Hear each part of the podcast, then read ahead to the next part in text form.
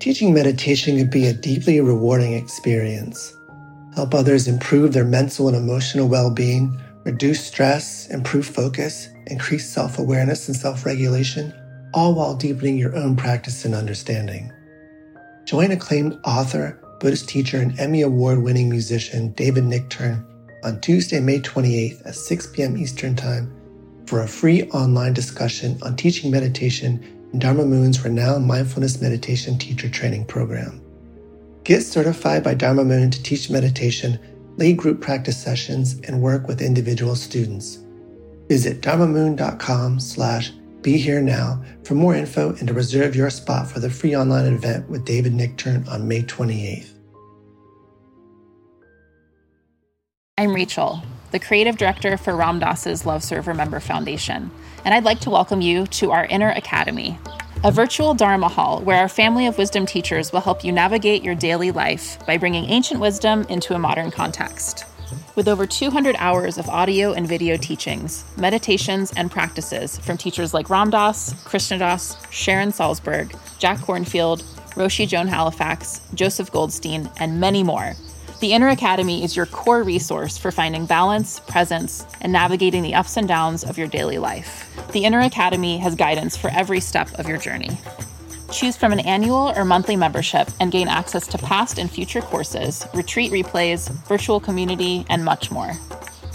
If you've been familiar with Love Serve Remember Foundation for a while, you'll know that most of our offerings are given freely or on a sliding scale basis. So when you subscribe to the Inner Academy, you're paying it forward and bolstering our ability to continue creating accessible offerings for all in the future, as Ram Dass wished for us to do. Be here now and start your journey with Ram Dass's Inner Academy today. For more, visit ramdass.org forward slash inner academy. Worried about letting someone else pick out the perfect avocado for your perfect Impress Them on the Third Date guacamole? Good thing Instacart shoppers are as picky as you are. They find ripe avocados like it's their guac on the line. They are milk expiration date detectives. They bag eggs like the 12 precious pieces of cargo they are. So let Instacart shoppers overthink your groceries so that you can overthink what you'll wear on that third date. Download the Instacart app today to get free delivery on your first three orders while supplies last. Minimum $10 per order. Additional terms apply. I don't know. I really think lineage is is kind of key.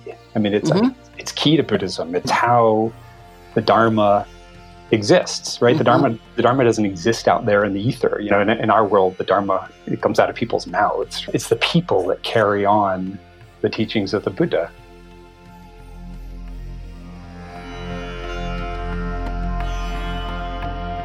Welcome to the Metta Hour with Sharon Salzberg where Buddhist wisdom meets everyday life. This podcast is brought to you by the Be Here Now Network and features interviews with the top leaders, teachers, and thinkers of the mindfulness movement and beyond.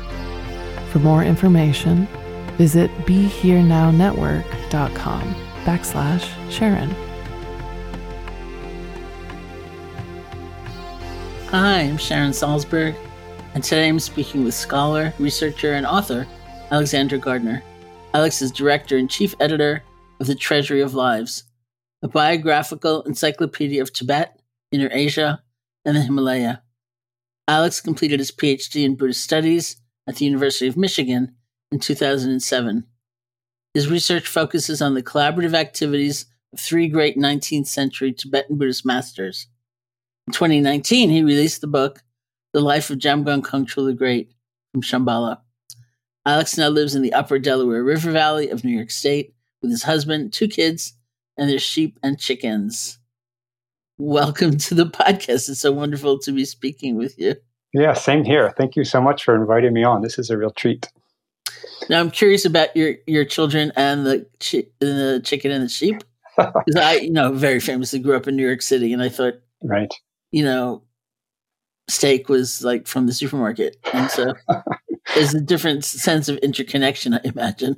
It's so wonderful to live with animals. I mean, every spring, you know, you see all the birds being hatched, and you see, uh, you know, the birds come back from the south, and then uh, um, just everything growing, and and the seasons, you know, are so present. Um, So it's it's wonderful, and I'm I'm sort of giving my kids the childhood I wished that I had. I grew up Uh-huh. in Oh, Vermont, nice. but n- not on a farm, right? But I always I always dreamed of living on a farm. So so it's great.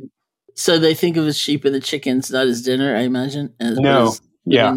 friends. Yeah, in fact, my son. I, I always tried to get my kids to be vegetarian, and they they resisted. But uh, um, but my son stopped eating chicken the moment uh, the moment he met our chickens. He just decided he couldn't do it anymore. So yeah. you know, he, he knows he knows what food is, and so it, it's a conscious choice now. When when they do eat meat, they know what they're eating. Uh-huh. That's important. Oh, yeah. So I'm so curious how you grew up in the States, you're born and raised in Vermont, how you became drawn to the historical figures from Eastern philosophy and Right. Buddhist studies. Right. Well, I, I um I always think back to my dad. My dad was sort of a seeker. Um, he was a big fan of Ram Dass. You know, he had Ram Mhm. Dass's books on his shelf uh, when I was a kid, and he was always looking for the truth. You know, with the capital T. And um, so when I was 17, he took me and we did a course in transcendental meditation in Burlington. Mhm, nice. Yeah. And uh, you know, I mean, I, I I don't do that anymore, but it really gave me a foundation of a daily practice, right? So that uh, that stuck with me, and um, you know, I think at 17, I, I'm very impressionable, right? So uh, I learned the value of that young, uh, so I never had to be convinced of it. Um, hmm and then when I went to college, I, I, I fell in with this crowd of people who were, were Buddhists and, and had connections with IMS actually. And um, so so I learned Buddhist meditation and uh, um, yeah, and then uh, and then we did that amazing retreat. Um, Yeah. After I graduated college, I was you know for two months we sat in in the in this Zen monastery in the Catskills, right, with the, these two amazing Tibetan teachers and and Surya yeah Das who would have guessed? Yeah, Yeah, it was extraordinary. yeah um, it, it was i mean for me for a young person to, to sit aside you and and uh, and joseph and and these other te- and ram dass even came you know i was, I yeah, was yeah, pleased to be able to tell my father that um, yeah, yeah. and surya das would tell all of these stories you know of the great masters who, who transmitted the teachings. And i just uh, i just they really resonated with me their their lives and their uh, you know their activities. And i really felt devotion to them. They they didn't i don't know i guess through through those really charming stories they didn't feel so far away you know. Hmm um, and i just wanted to know more so, So great. I mean, it was such a magical time because looking back is like, how did we pull that off? You know, like that is unbelievable. You know, like Yeah. on Yeah. every level. I mean, Surya, of course, was the connection to Nyoshul Khen Rinpoche, who was a great, great, great teacher. Yeah. and really like the teacher of my heart in so many ways. And um, figuring out how to get him for a while, and then Tsoknyi Rinpoche was his first trip to North America. He came from Right. Argentina, and he's right he's very fond of telling the story how you know in Argentina they met him in the airport looked like a band, you know, and like flowers and kissing him, and you know, and then he got to America and it was like everyone was just sort of grim and you know, like, quiet, and um, you know, and that we had him for two months, you know, it was like it's amazing it was amazing. Yeah. I mean, and I, you know, I mean, I was 21 years old. I had no Yeah. idea that this was, you know, I just thought, okay, this is the way retreats are. These incredible practitioners and teachers Right. are all going to be surrounding me, and I'm going to be able to, you know, s- absorb it all. I can. Mhm. It really felt like I, I I connected with the most amazing sangha that that was possible. yeah, yeah, yeah.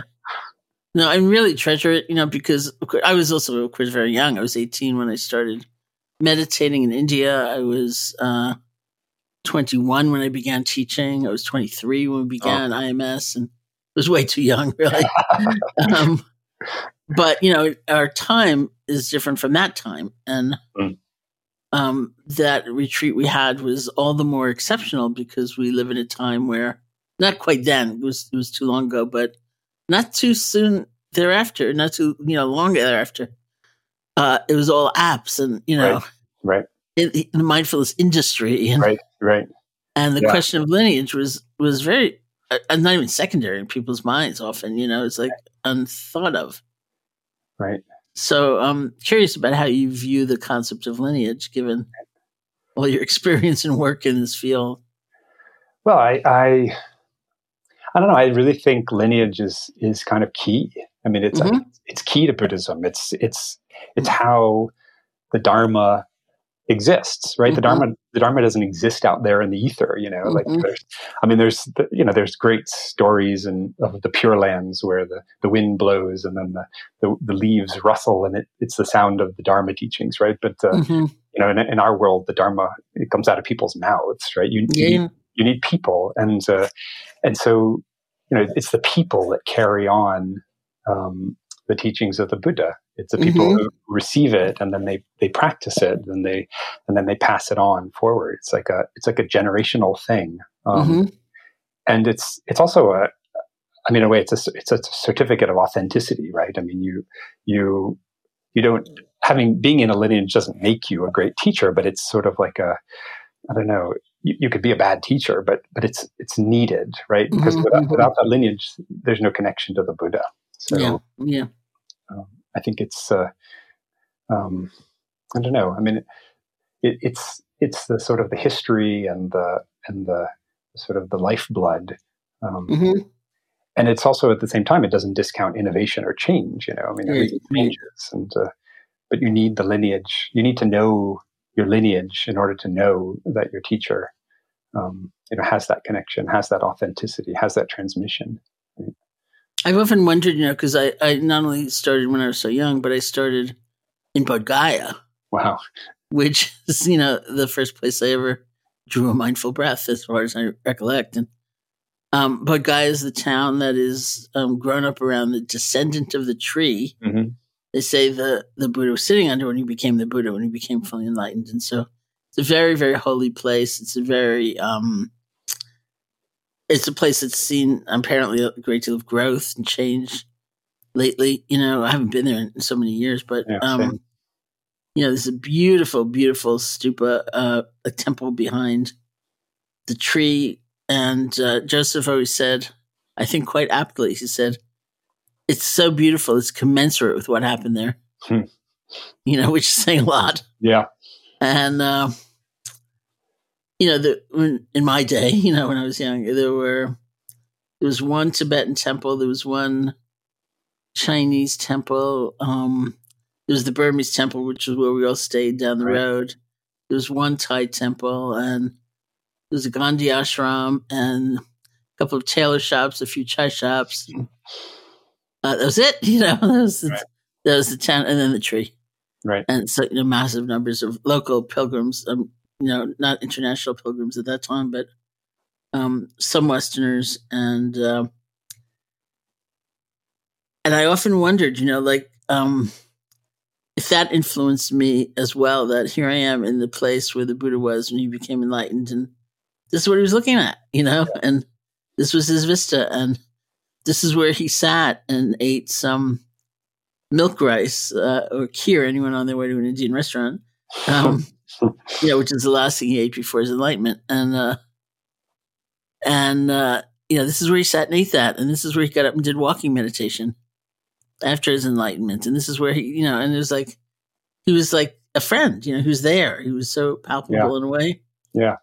I've often wondered about that too. Not to mention, you know, the um, incredible blessing of having really fine teachers.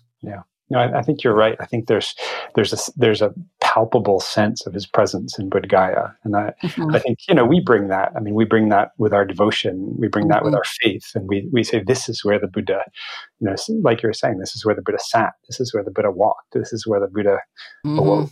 Um, and uh, you know, I think we're we're very physical beings, and and we forget how important place is often. Um, Mhm.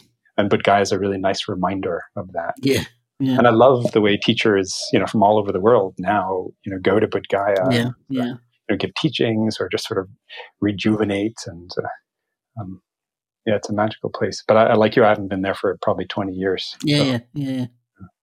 It's going to be a while, I'm sure, if ever again. You know, Right. like- you know one more thing about lineage that i think is is important that that uh, is that um, i think lineage it sort of helps us remember that that our teachers are are are, are one link in a chain you know Mhm, mhm. and, and in a way, it sort of like sort of decenters the teacher. I mean, the teacher obviously is is vitally important, and we have, have to remember that. But then, you know, the teacher is the transmitter of the dharma, Yeah. Yeah. Yeah.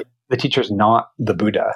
Yeah. Um, the teacher's the Buddha's representative in a way, Mhm, right? mhm. And so we venerate, you know, her as as the representative, but but as a human as a human being, right? As a flawed human being. Yeah. It's not perfect, and we can acknowledge that if if if we remember the lineage, we remember our teacher was a student. Our teacher, you know, had teachers herself, and our teacher, you know, um, I don't know. It sort of it sort of deflates the sort of excessive um, image of the teacher as as as as everything. You know, Yeah. Which is vitally important. you Yeah. know? yeah, it's hard. I mean, in, in Tibetan Buddhism, especially, right? You you venerate your teacher as as the Buddha. That's a, that's Yeah. an actual practice that you do. Yeah. That's very important. But you do that when you're in meditation. That you know, you get off of your cushion and you have to remember your teacher is human. Yeah. Be careful. Yeah. Be very careful. Uh, you know, and, and it's that's it's not a new thing. You know, the t- the text says you know you, you know they all say you know examine your teacher very well. Yeah. Yeah. You yeah. remember that your teacher is human, um, and then do this practice. But you're doing the practice. Your teacher is not doing the practice. You know, Yeah. so your Well, it's your devotion. Yeah, like when I wrote Faith, you know, which was some years ago, um, from the Theravadan point of view, you know, faith as a quality of the mind um, is is vitally important, but it's it's got phases and stages and aspects, and the first blossoming of faith for many people is what they call bright faith, which is like falling in love. You know, Yeah. it's Yeah. so beautiful, and it's Yeah. like um, the example that's usually used is like you're in a dark and closed room, the door shut, and then something happens so that the door swings open, and you don't know what's out there, but you know it's so much bigger than what's in there. You know, like the room is not the world, and and there's a world out there, and so much could happen, and so much possibility, and so much it could look so different than it looks in that sort of dim little corridor, and um, and it's this amazing moment, and often essential, you know, and so beautiful, but so intoxicating at, at Yeah. the same time, and also so, leaves you so vulnerable. First of all, you can be very fickle. It's like you can meet one. Say it comes from meeting a teacher. It doesn't have to come from meeting a teacher, but let's say it does. You know, um, you meet one teacher one day, and you think that's it. I'm going to just follow that person, and you meet another teacher another day, and you think forget about that other one. You know, like I'm following this one, and we get confused by charisma. We get confused by lots of other things, and then the the biggest vulnerability is really that we become sometimes afraid to question and afraid Right. to you know doubt even though it's so vital to Right. everything the buddha himself talked about you know Right. find out for yourself put it into practice Right. check Examine. it out and Yeah. um you know and then you get afraid of making waves and you don't want to bring up the things that are making you uneasy and And you're afraid. You're afraid that your uh, your faith is weak or your yeah or your devotion is flawed. Right. You know, and so kind of winding your way through all that and remembering that it's good to question, it's important to question, and that your faith will only be strengthened by doubt; it won't be weakened by doubt. And, Right. Um, it it seems really uh, it's a tricky path, but it, it's really important that we do that. Otherwise, we're not we're staying stuck, you know, in some way. Right. I think it's also remor- important to remember. I- I can't imagine there's a bodhisattva out there who would be offended by being questioned. You know, Right. right. like let's remember who we're talking about. These are these are the representatives of the Buddha. They're not going to they're not Yeah. going to be angry if we if we question them. Yeah. That's their job is to to get us to think critically. Yeah, no, that's true. It's true. I've often been in some situation where um I- in lots of different situations, but you know, either a situation where um people seem to be saying that they're claiming the Dharma as their own. It's like they almost they alone know what's true. Right. At one sort of bad moment, I said to somebody, um, if you've been teaching, and this was a you know the Western, and like if you've been teaching all these years, and and you only are you the only one who knows what's true? Like what's happened to your students? You know, like it's not very impressive. You know, like, really. Right. Yeah, again, that's why lineage is important, right? I mean, if any one teacher thinks that he or she is is everything, then Yeah. you know they obviously don't know their place in the lineage. They don't have Yeah. the humility of lineage. We did an interesting thing when we began IMS too. I think it was very um, ahead of its time. It's not exactly the way it's run right now, but uh, we decided on a separation of church and state, Hmm.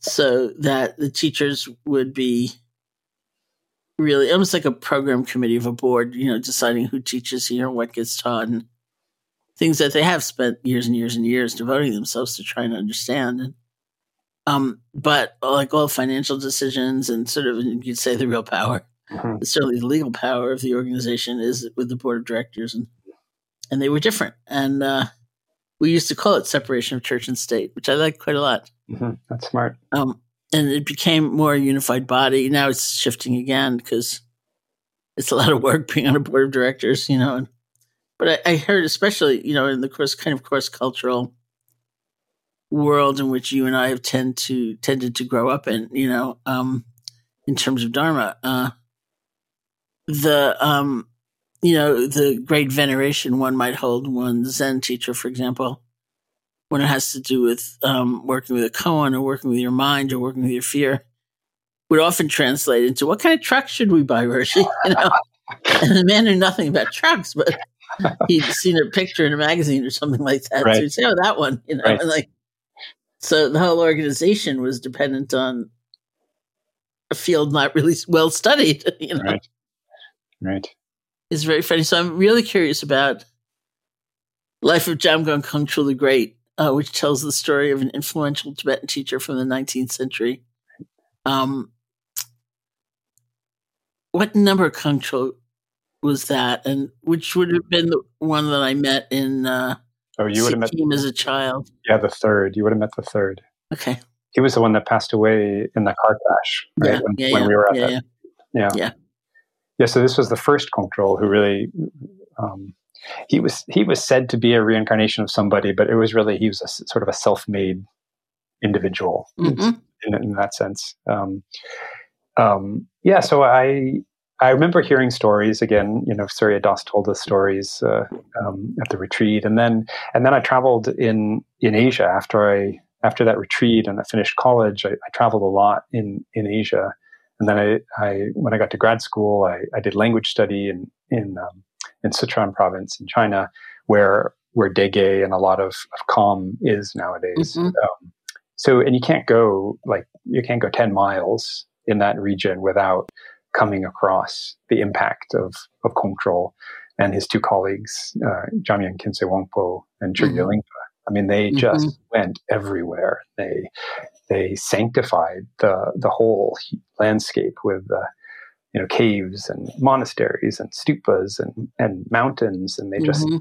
they connected everything with, with Buddhas and Bodhisattvas. It was uh, just really astonishing amount of work. And so, you know, me who grew up in Vermont, I loved the forest and I loved the, the hills and I and I loved the, the the landscape and Kham is so beautiful. And I thought if these people were out there, you know, and they these people really cared about these mountains and they they knew these mountains, you know, they taught they told their stories and and I just really that really resonated with me. So and then Kongtrul, I mean, it's just the, the more I studied and the more I, I practiced, the, the more I realized that, uh, you know, almost any, you know, in Tibetan Buddhism, almost any Nyingma or, or, or Kagyu or even so much Sakya sort of teachings flowed through Kongtrul. He, you know, he was just instrumental in, in, in gathering up all available teachings, sort of organizing them and then transmitting them. And he, he you know, he did the one vital thing that he did was he published. He, he Mhm. gathered all these revelations that had been,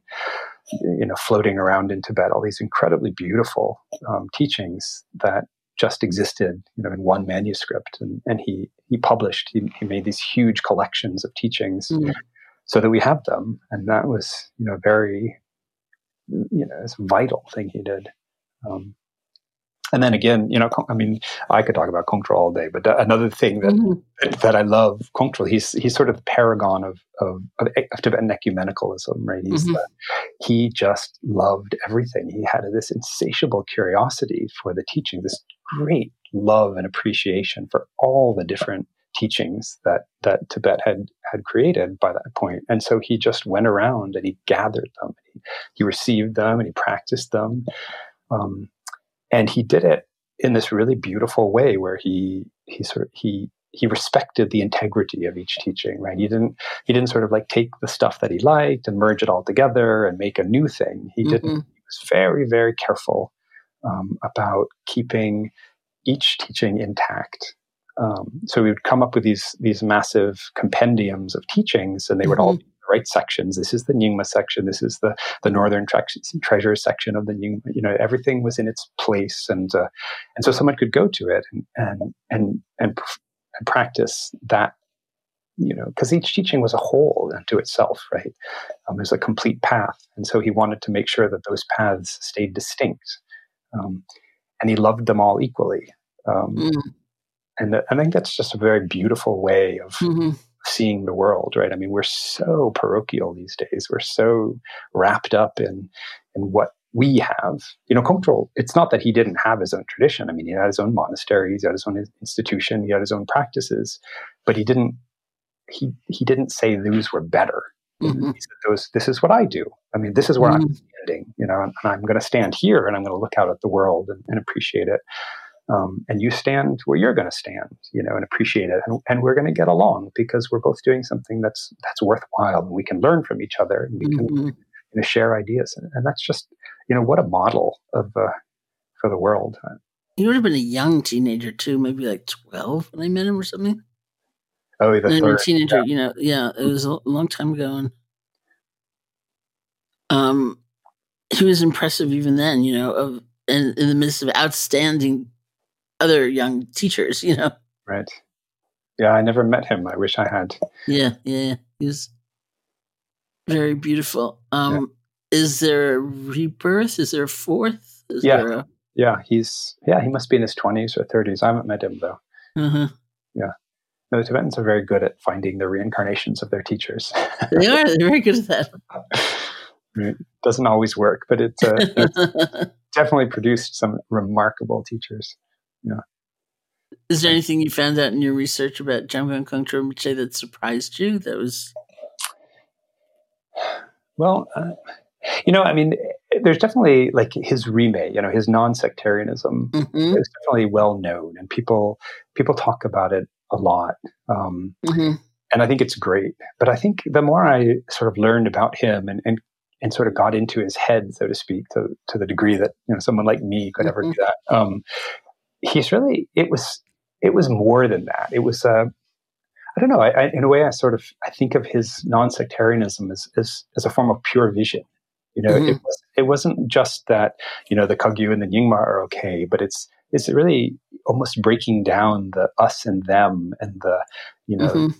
the the duality of all things mm-hmm. and and that sort of that unity of two truths. I mean, Kongtrul there he was in the world, very much involved in institution building, and yet mm-hmm. preaching everything with this pure vision in which this is all made up, this is all impermanent, this is mm-hmm. all you know a construct of our mind and of our activity, and mm-hmm. really, it's all empty. And and so, you know, I think ultimately what his rime, what his non-sectarianism means is really it's just that it's it's a it's non-duality it's it's a an awareness and a, and a of emptiness and, a, and an, engagement with the world with the view of emptiness. And I think, you know, I really came, I started thinking of Kongtrul. In a way, I, I, kind of started the book as a response to a lot of depictions of him as this sort of like I don't know, kind of like airy fairy floating on cloud, you know, perfect from birth, uh, you know, great, you know, celestial being. Mm-hmm. You know, I mean, the way that, you know, the great masters tend to get depicted sometimes, you know, as this like aloof and, uh, um, and I thought, no, Kongtrul was really here. He was, he was on the ground. He was walking, you know, mm. he, he was getting his hands dirty, you know, and I think that's what's most exciting about him is he was there in the world, getting his hands dirty with with this with this attitude of of, of non-duality, this the uh, mm-hmm. you know. So in a way, like I started, I wanted to write this biography of him, you know, Kongtrul the person, but by the end of the book, I really said, "This is a Buddha." My goodness. Well, yeah. which is great. I mean, a Buddha is a person, and, and that's I think we have to remember that.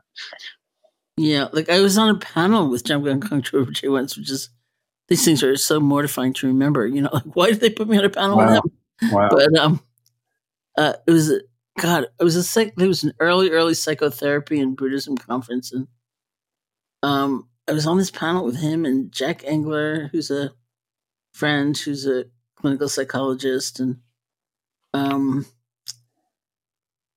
and something came up in the course of the panel with one of the questions where I just said, you know, like um, you have to understand the context in which at least some of the people on this panel are holding, you know, this teaching. I said they have lost everything Mm. material. Their families, in some cases, have been killed. You know, their um, stature, the, their sense of security is gone. You know, like, uh, and I, I, there's one story. I don't know if you remember that Nyoshul Khen told in that in that month that he was with us, um, where he talked about uh, at some point he too was not born of great lineage, and you know, uh, had a very humble background. His father was a bandit, you know, uh, which he would tell these story, tell us these stories about, and um, whatever renown he he attained was because of his scholarship and his dedication, his own being, you know.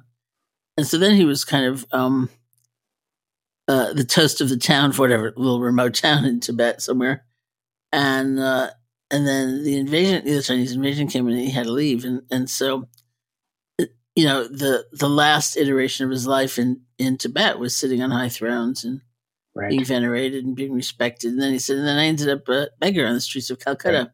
Right. And, you know, so my heart was like broken and I was full of sorrow and I was all upset. And then he said, and I was very happy. and I thought, what? You know, like, what? That didn't compute. Right. And, you know, he, he said, go out and beg for enough uh, pennies to get some chai and whatever. I had enough, you know, like, um, Yeah, he wandered all over India. yeah, wandered all over India Yeah. with the And then- sadhus.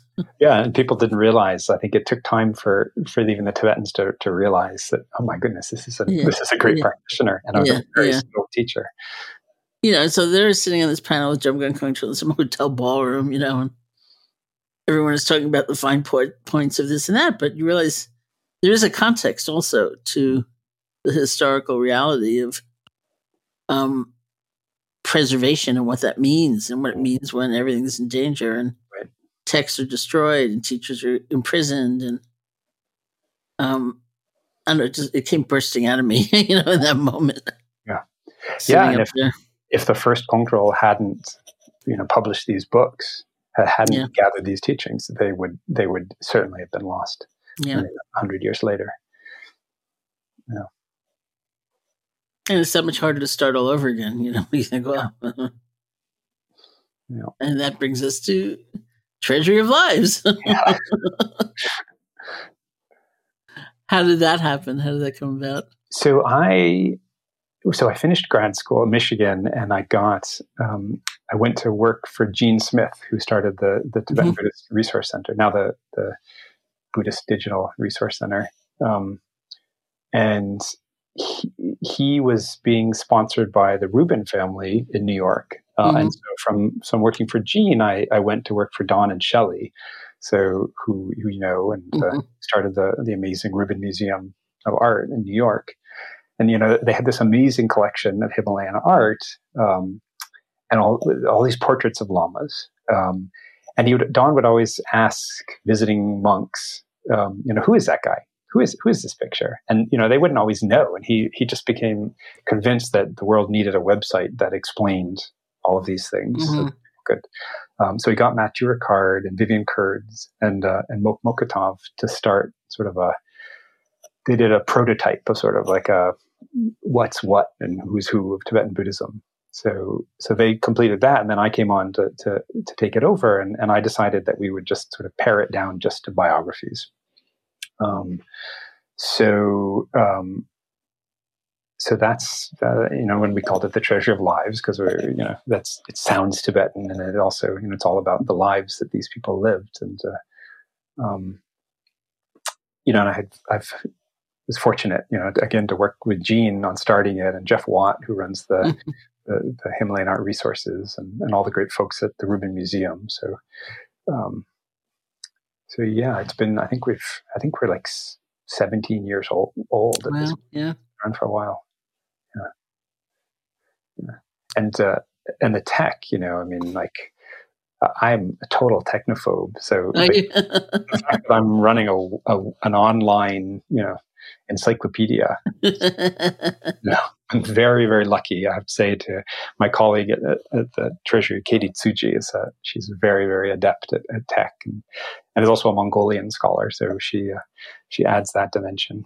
Um, yeah, we've had a great team. That's great because you know you just get the sense there's so much there's so much um, knowledge and uh, it, it is a body of knowledge and and you know on and any album even if it's something you're not personally going to undertake or you feel um, is best tucked away somewhere you know uh, is is not something you want destroyed right yeah and i you know I, i've I love stories of people. You know, I mean, from my very young age, I've always been fascinated by by biographies. You know, it's like, and, and in Buddhism, and you know, traditionally, biographies are very, very important because they're the they're sort of the, they're they're both the map and the inspiration, right? I mean, these are the mm-hmm. people who did it, right? These are the these are the lives of the.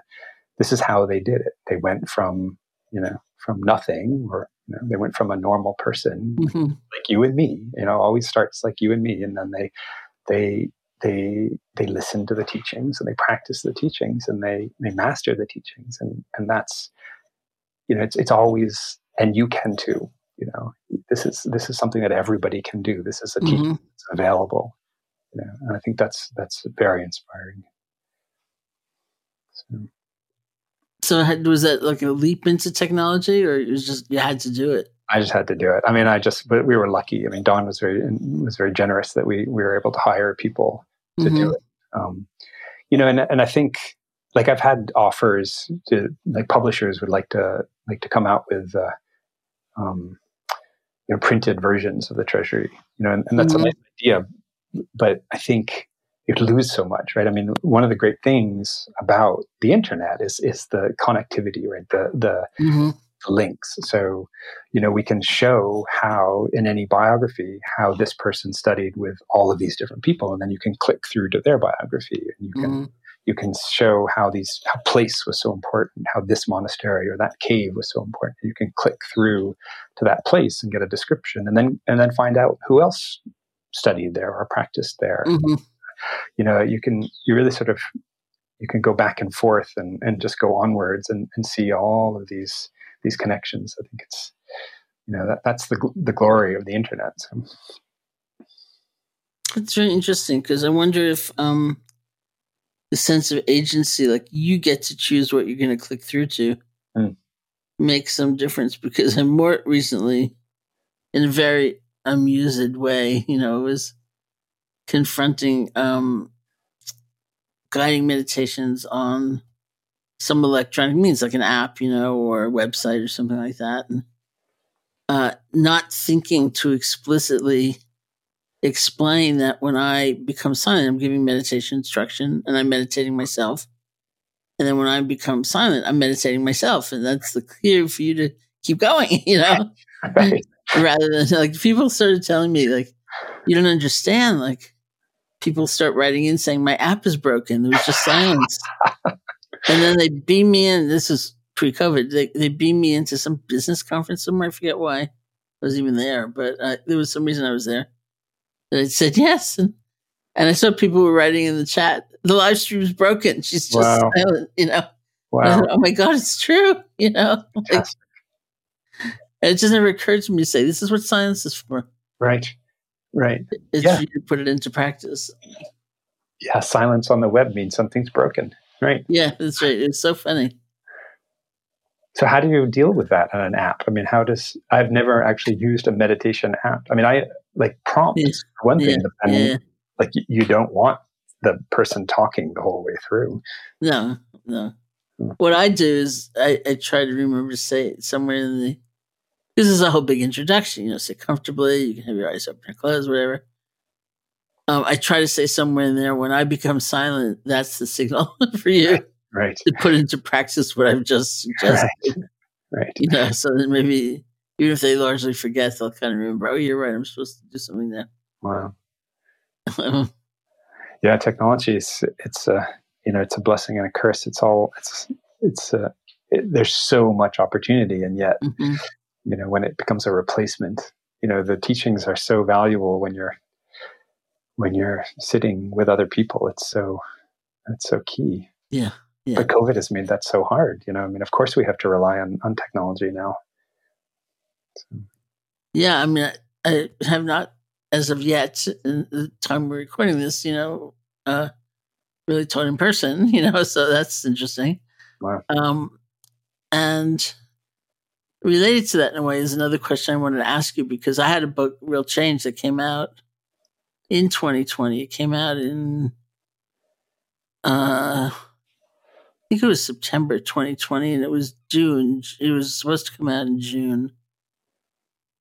Uh, so it was delayed a few months because of the, the pandemic, and uh, which gave me the opportunity, as uh, many people listening to this blog know, it gave me the opportunity to go back to the publisher and ask if I might write a new uh, preface to the book because people, the very few people who were already reading the book were reading it, like to excerpt it in something like that. And this friend said to me, um, I really liked what you're writing, but those examples are driving me crazy. And I keep thinking that's what made you anxious. Where till you see what's coming. You know, like, and so I went to the publisher quickly and I said, "Would it be all right with you if I wrote a new intro? Because I, I just feel I need to put some context around what we're going through." And they said yes. And so the um, the overriding question for me, in order to prepare that intro, was what's still true. Mm. Well, your plans are gone. Uh, You know, I thought it was going to be in New York. It was gone.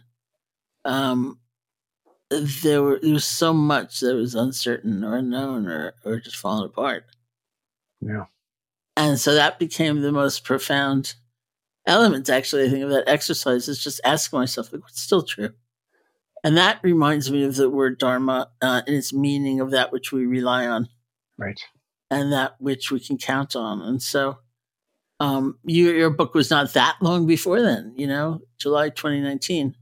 yeah Um, so I'm wondering if you went through a process, uh, and if you were asking yourself something like, "What's still true?" I, I mean, certainly not f- for the book because the book. I Mhm. don't know. I mean, maybe I could say that. I mean, I think about COVID, and I, I think I try to think like, what's, what, what are we better off for? Like, what did we learn? Mhm, Or mhm. What is, what are we coming out for? Where's the silver lining? And I'm still, I'm still stuck in. Oh my goodness, we're all so we're all still suffering, right? And not only that, but things got so bad for so many people. That just the amount of suffering in the world Yeah. was was the existing suffering, the inequalities, the injustices, you know, the racial injustice and the economic inequality. I mean, it just laid bare, but but even got worse. Mhm. And you know, then I think, well, but we know that now in a way that we didn't before, right? The Black Lives Matter movement. I mean, it just made us confront the the COVID made us confront the realities of of, of our healthcare system and of the Mhm. inequality. So maybe like I don't know, like like I feel like the world is burning, right? And I, I think of like Greta Thunberg, her Mhm, amazing mhm. statement. You know, you you we need to act like the world is burning because it is. You know, our house is burning because it is. Mhm. You know, it, it makes me think of the Buddha's parable in the Lotus Sutra. You know, where he he tells he there he's a, he tells of a father whose whose children are inside of a burning house and they won't come out because he just can't get them to believe that the flames are there. They just Mhm. Ignorant of it. So he makes up a story of this marvelous chariot that's outside that that will excite them and then get them running outside to see the chariot. And there's no chariot. He he made Mhm. that up, but he got them out of the burning house. And I feel like that's where we are. We're in this burning house. Mhm. We need to we need those teachings. You know, we need those the Buddhist teachings to to to be aware of it, to help us know that it's there, but not just to know it, but be able to to manage that knowledge with compassion, right, and with mindfulness, and be able to breathe through it because it's terrifying. Mm-hmm. Um, and that's for me, that's still true. The Buddhist teachings are all the more needed because the we the Buddhists taught us how to face suffering, how mm-hmm. to face crisis, and how to do it with compassion, you know, for ourselves and for the people who are suffering with us, and even for the people who you know we might otherwise you know, hate because of it. You know, the anger mm-hmm. that swells up in us, you know, in the face of all these injustices. You know, so I I would say the Dharma is still true for that. You know, thank goodness. Mm-hmm, really. And I'm wondering also about these beings that you've studied. You know, if there's something that you would draw from that body of knowledge, that expertise, is Dharma in general, or did somebody have some? Like I, I often talk about, you know, when I talk about my own teachers, like some of my teachers were very kind of witty, you know, and, and they could say things in one sentence that would just like change your whole perspective. Right. And another teacher, like this woman, Dipa Ma, who's actually the person who told me to teach. I don't know if I can remember a single thing she ever said to me. Honestly, you know, it, it was all her being. Oh, right. And how tremendously loving she was. I mean, I do remember some things like, you should teach. that was important, you know, but, uh, or you, you, you can do anything you want to do. It's your thinking. You can't do it. It's going to stop you. That was helpful too. Right. But for the most part, you know, day to day in terms of instruction or right. perspective on life, it was her incredible, loving, compassionate presence that was more important than anything. So they're all kind of different too. Right. Right. Yeah. Well, we've um, we have this uh, this three year grant from the National Endowment for the Humanities. Mm-hmm. Uh, that it's just been a, a, godsend. I mean, we're a tiny little project, right? And so mm-hmm. um, it's and the work that we're doing for that is is biographies of, of 20th century people. Mm-hmm. So we're putting up all these biographies of people who, you know, were born, raised in Tibet, and then went into exile, or mm-hmm. Or who spent 20 years in, in Chinese prison, or you know, people who faced a crisis, like you were saying, like the real, like the collapse and the and the destruction mm-hmm. that Tibet experienced in the in the in the 20th century was is is you know one of the great tragedies of human civilization, if you ask me. Um, and they persevered. You know these th- these individuals, they you know maybe they were in Chinese prison for 20 years and they they survived and, and, and maybe they didn't maybe they were they died in the end but, mm-hmm. but we have stories of them being kind in prison, mm-hmm. stories of them meditating and even teaching. Mm-hmm. and um, you know, not everybody can can do that. Not everybody has the the capacity to that. that that's what makes these you know, great teachers. Um, certainly, certainly, in the face of crisis, everybody responds differently, and and uh, but there's a there's an inspiration there. I think that that sort of per- persevering in the face of crisis. Mm-hmm and again by relying on on, on really simple truths of, of kindness and uh, and compassion and uh, and sort of managing one's anger and channeling mm-hmm. anger at, at, injustice you know so that it doesn't burn you out but it burns mm-hmm. burns mm-hmm. you into doing you know a good deed or uh, mm-hmm. so um, yeah we have we have stories like that that I think are um, are timely for sure yeah that actually would be, you know, probably a very big help to people right now. Just yeah. sort of those examples of endurance, of hanging in there, of finding, not exactly finding the good in the sense of enjoying, you know, terrible circumstance, but being able to not only live day to day in a better way, but engage in seeking change in a better way. Right, right. That resilience is really key. Yeah. Yeah. It's very interesting because it's also now, if you're talking about Tibet, we're talking about trauma, and it's you know most fundamental form. Although I'm not sure they recognize that or believe it. You know that mm. uh, that's part of their worldview, um, which itself is interesting. Right. Um, and you've written recently some pieces for Tricycle Magazine, Mother of Tulkus. Oh yeah, and another entitled "Sex and Gender Fluidity in Tibetan Buddhism." Right Right? These both sounds like you're asking some very interesting questions about Buddhism. Yeah, the fun stuff, right? I mean, yeah, Yeah, we're, yeah, really. we're doing this series um, for Tricycle Magazine with uh, with BDRC and uh, and eighty four thousand on the sources of Buddhism. So uh, so BDRC does talks about books and libraries, and eighty four thousand talks about scriptures and the Dharma, and, and we talk about people and the lives that they lived. Um, so I wrote about uh, this amazing woman, the um, Urgyen, who is a great teacher uh, in Nepal. He, his grandmother, um, who stood up to to bullying monks. Um, and I told the story about uh, from Jamgon Kongtrul of a dream that he had in which um, he made love to his friend Kensei Wangpo, both of them in different bodies in, in, in previous lives. Um, so, uh, so the first one, I, I, I, was making the point about how strong women exist in Tibet and in Buddhism. Um, mm-hmm. Which you know you'd think you wouldn't have to make that point now, but you still do. Mm-hmm. So I've been actually going around lately um, saying publicly as often as I can that so on the Treasury of Lives we have 1,311 biographies, and only 49 of those are of women, which is a terrible, terrible, terrible, um, you know, shameful thing. That that's 3.7 percent, and it's, mm-hmm. ridiculous. Mm. Um, I mean, Tibetan Buddhism is, you know, it's definitely male dominated. It has been, uh, you know, monasteries were run by men for men, and most of the lineage holders are men, but not all of them. There's always been amazing uh, female practice centers and amazing um, women teachers. So they've just been ignored. Um, mm-hmm. And historians have been ignoring them. They'll, they'll like sort of mention their names, you know, oh, so and so's wife was an amazing practitioner, and then go on to something else. You know, like, well, mm-hmm.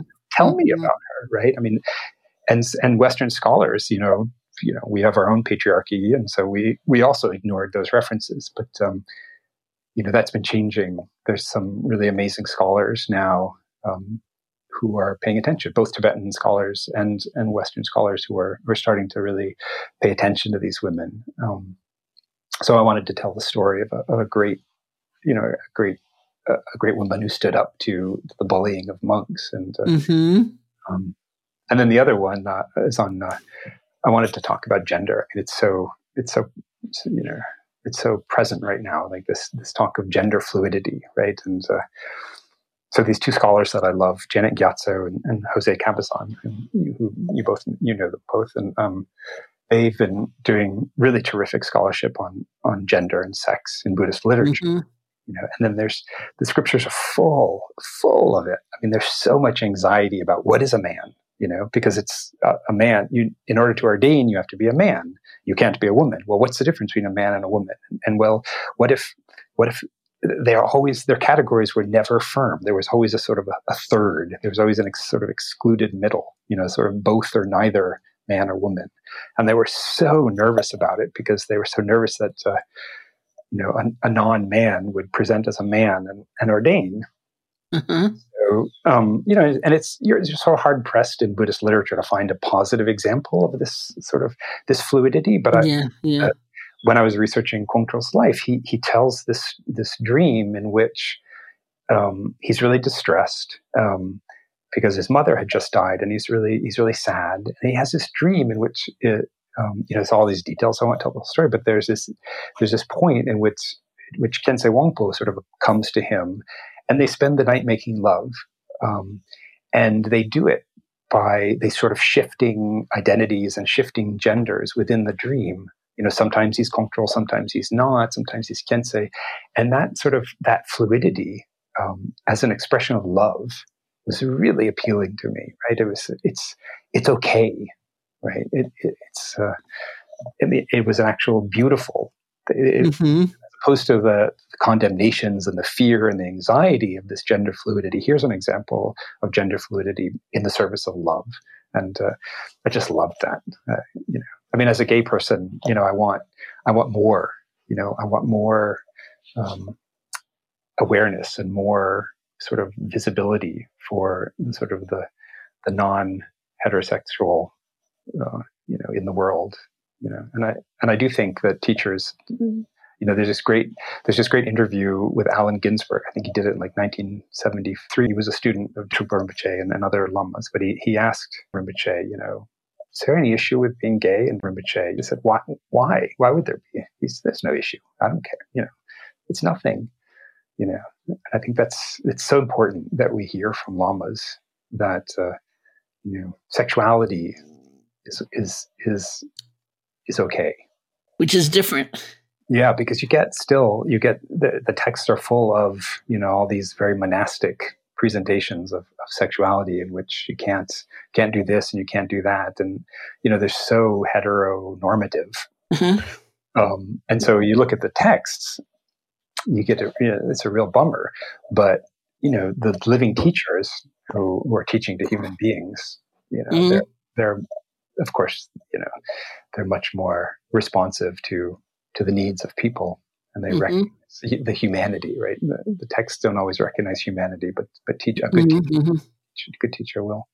One during something that happened during that long retreat was that a friend of mine, um, one of the very first friends uh, or acquaintances or anybody I knew that had AIDS, mm. um, died, and oh. I got fax about it. That's how long ago it was, and somewhere in the fax it said, you know, this person died, and uh, um, he chose the time of his passing or something like that. So it mm. was pretty clear, you know, that he'd somehow taken pills. He'd gotten enough pills that he mm. could decide to die. And so I went off with Surya um, to see Nyoshul Rinpoche and ask for some prayers for him. Uh, and, you know, said just a little bit. And then and Khenpo said, yeah, of course I will pray. And then Surya went into greater detail about the, the circumstances of his death. And and um, asked Khenpo what he thought about that. And and Nyoshul Khen Rinpoche, in a completely typical move for him, you know, but very, very unusual response I've ever heard with that kind of question, said, um, well, as a Buddhist, how could I ever say it's right to take your own life? And as a Buddhist, how could I ever say it's right to suffer endlessly? Right. You know, and I thought, whoa, look at that. Right which is yeah. Uh, I think very much what you're saying. You know, there's a human being there. Right, right, and it's complicated, and uh, yeah. and the great masters are, are comfortable with that. With yeah. the, that that's uh, you know the sort of multiple truths at any one moment. Which is, I think, something we all have to looking back at lineage and looking ahead toward the future, and even looking at now is a living expression for any one of us of the teachings is something we have to remember. Yeah. Yeah. Yeah. People are complicated. Yeah. We're deeply flawed and we're all doing our best. Yeah. It's very, very true. Is there anything further you want to say about technology, by the way, since you're right in the midst of it? I don't know. I mean, it, I think it's one of those things, right? I, I wish we didn't have it, and, and thank goodness we do. Mm-hmm. I, I, I love unplugging, and yet you know, here we are doing this this conversation. I'm so grateful to be talking with you. Yeah. You know, you're over in Massachusetts. I'm in upstate New York. You know, um, we have Lily helping us. I don't even know yeah. where I'm sitting, and you know, thank goodness that yeah. you know we can do this. And then and this is going to go out into the into the into the world. You know, yeah. virtually, and that's such a great gift. You know, but thank goodness I can you know I can turn off all my devices and go sit with my sheep because That's so funny. I need that. yes, Lily's in Berkeley. All right. okay, so I am going to thank you so sincerely for um, coming to speak with us. You know, my life in New York was a lot of fun when I ran into people like you, and mm-hmm. we could have tea at the Rubin Museum or something yeah. like that. Sharon, I had to tell the story of how yes. I ran into you at a lunch once. Um, oh, yes, that was very funny. Gar- Garrison Institute, I think it was. Yeah, uh, it was. Garrison. And I sat down and said, Oh, Sharon, how, how, and you looked at me and said, Oh, and then you, you, you leaned over and you opened this big huge bag, this like carpet bag, and you were running through it and you pulled out a clown nose. And you said, This is for your daughter. And I, like it, I don't know what it was that someone had given you a clown nose, but you you saw me and immediately thought of uh, you remember the daughter and yeah. I just I, I love that because it you know it shows how I don't know how kind you are and how oh, aware oh, you. you. are of of, uh, of, everyone around you. I don't. Thank that. you. Yeah. Yes, it's my Mary Poppins bag. It's like the bane of my existence. Is like no wonder I can't stand straight anymore. You know, like, like, but it's a different time. It's so odd, you know, yeah. like our isolation and our our minds. You know, mm-hmm. but here we are. How lucky to have one another. It's true. Right. Right. Thank you so much for having me on. That was that was just a real joy. Oh, it's great delight. And yeah. thank you all for joining us. And yeah. to learn more about Alex's work, though not his sheep, you can visit treasuryoflives.org or find his book, The Life of Jamgon Kongtrul the Great, available in hardcover and ebook formats. Thank you for everyone for listening. This has been the Metta Hour podcast from the Be Here Now Network. May you be safe, be happy, be healthy, live with ease. Hey, folks. Thanks for listening. To learn more about Sharon and her ongoing teaching schedule, as well as online courses and a free guided meditation, check out her website at sharonsalzberg.com.